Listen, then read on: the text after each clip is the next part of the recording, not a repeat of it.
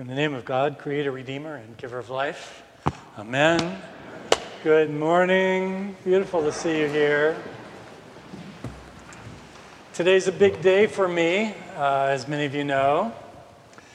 Thanks to the Church Pension Fund and the miracle of compound interest, I am officially retiring at the end of this service. I'm hanging up my stole, turning in my keys and donating 307 pounds of books to a seminary in the Congo. It has been 11,905 days since the sunny June morning in Boston when I was ordained. That was a big day for me, and so is today. Today is also a big day for Rafaela Rosina Carrillo, a one and a half year old baby who we will be baptizing in just a few minutes. Rafaela goes by the super cool name of Rafa. Ooh. I can imagine Jesus just savoring that name, rolling it around in his mouth. Rafa. Getting ready to whisper that name into her ear when we baptize her. So, congratulations to Rafa. Where is she, by the way? There he is. There. And to her parents, Matthew and Liz. Uh, big day for you as well.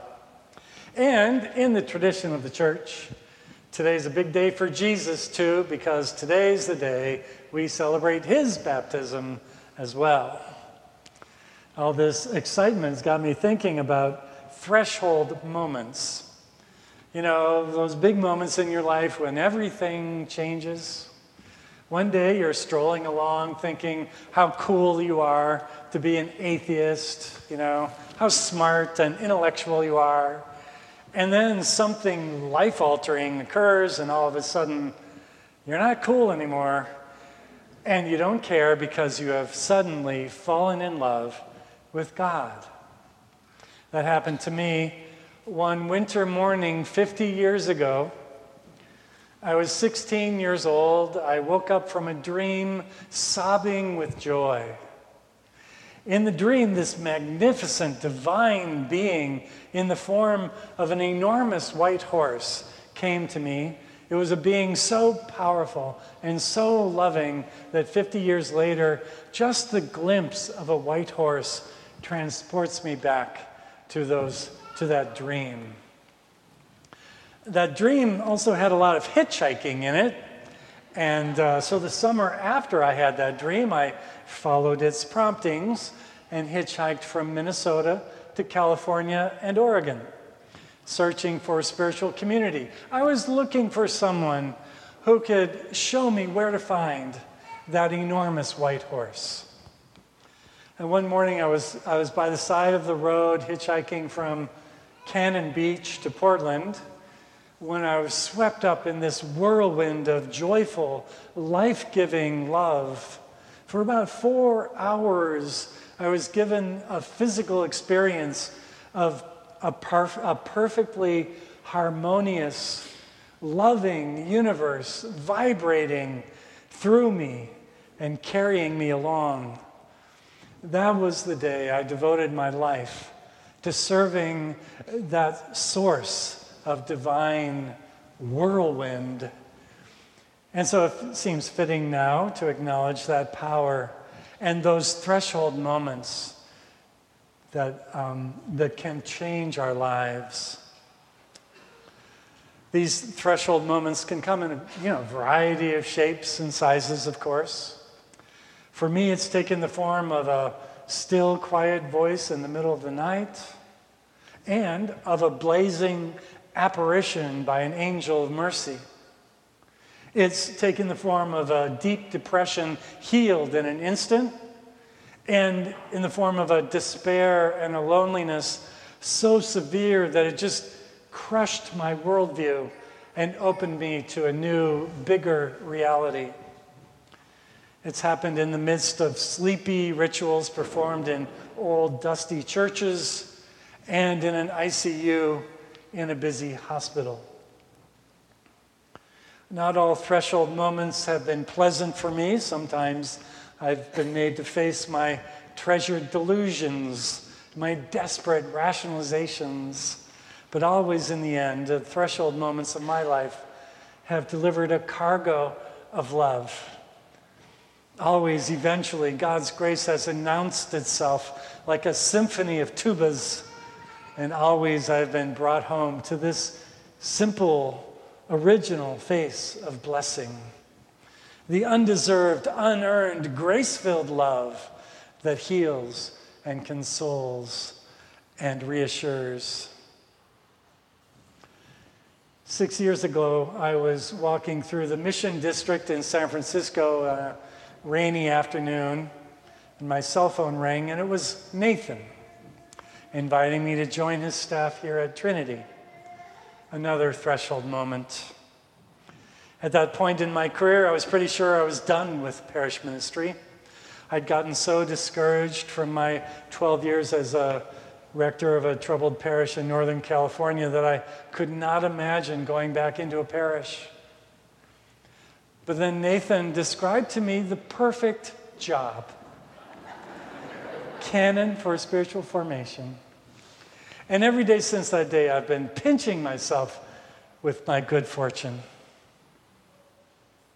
This job has been the most satisfying experience of my professional life. And it's because of you. It's your love and your support that has proven to me time and again that our God is a God of boundless mercy. It's something I will never fully understand as to why, but I simply cannot argue with the fact that God seems to have found me worthy of this enormous privilege. I mean, look at this standing up here, talking to you, ridiculous. I honestly don't get what she sees in me, but there it is. And that's another feature of these threshold moments. Very often they have you saying things like, I'm not worthy. When Isaiah was lifted up to the celestial realm and given a glimpse of the divine, that was, that was all he could say. Woe is me, he said, I am lost, for I am a man of unclean lips. Modern people hear that story and they think, oh, poor Isaiah, he must have had low self esteem. and they miss the point entirely. It's like when you look out your kitchen window and you see a tornado bearing down on your house you're immediately made aware of how small and vulnerable you are.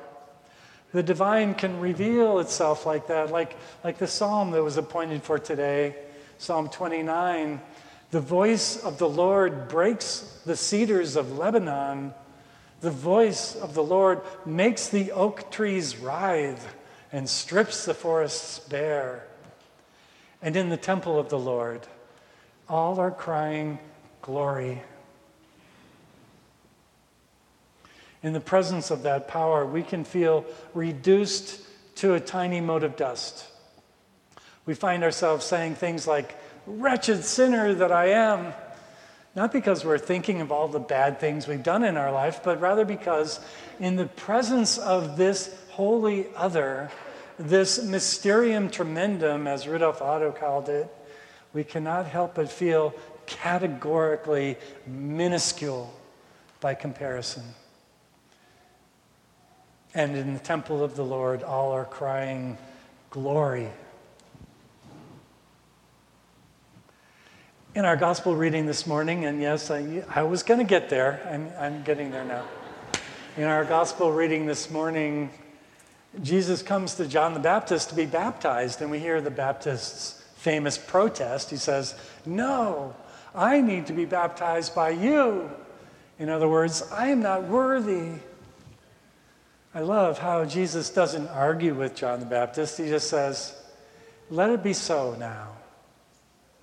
There's a wonderful kind of vagueness in that reply, isn't there? Let it be so now. Jesus does not say, Oh, dude, stop beating up on yourself.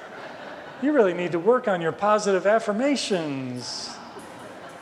And nor did he say, Oh, but John, you are worthy to baptize me, me, the Messiah, the Son of God, the incarnate God above all gods, the one true God in human flesh, through whom all things were made. No, really, you are totally worthy.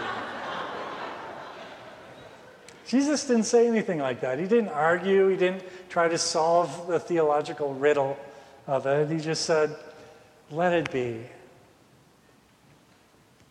For reasons we cannot fathom and which have nothing to do with our worthiness, we are invited into this dance with the Holy One, the creator of heaven and earth. If we don't feel a profound, soul shaking sense of awe and humility, we're simply not paying attention. There's no arguing with the one who invites you to the dance. There's no accounting for why she chose you. And no amount of good deeds will ever make you worthy. All you can do is say, let it be. This is how I feel about the privilege of serving you as your priest. I'm not worthy. Frankly, it blows my mind that I'm here, and yet I know my job has been to accept this incredible gift, and so I do, and I let it be with profound gratitude. Now, I just need to say one more thing, if you'll indulge me. Many times over these past five years, I've found myself all dressed up in my fancy vestments and processing down this center aisle, singing one of our old hymns and Nathan has been walking by my side. He's uh, next door, by the way, in Kempton Hall with the uh, worship in the Commons. But he heard me say this at the 8 o'clock, so it's good. And um, as usual, you know, I'll be processing down, I'll have my nose in the hymnal, bellowing out the melody line, always with more enthusiasm than skill. And then when we get to the second verse, Nathan will inevitably break into harmony with the tenor part. And for a moment, despite my own mediocrity as a singer, we would actually sound kind of good. I want you to know that's what it's like to work for Nathan. He employs his incredible talent not to elevate himself, but to elevate us and in the process, the community. Nathan is without a doubt the most talented priest I've ever met, much less worked for. His talent is yoked in service to this community. And more than that, in service to, to the beautiful and the true, which is the best that our tradition has to offer. In the process, he has restored my faith in church. And for that, I am very grateful. There are dozens of other people I want to acknowledge right now and thank, starting with my sweetheart Kelly, right there, my best friend Chris, right there, every one of you. If I start naming people now, this is going to go on forever. So suffice it to say, you know who you are, you know how we have connected. And I hope you cherish that connection as I do. And I hope you know this your love and support has meant the world to me. So thank you. Following Jesus' uh, Jesus's advice, I will accept this gift and let it be. So now the time has come for us to move on to the most important part of this morning the threshold moment that has arrived for Rafa as she moves through the sacrament of baptism. Let us welcome her into this community of saints, which is the body of Christ, which is all of you sitting here in this present moment. And let us give God thanks and praise. Amen.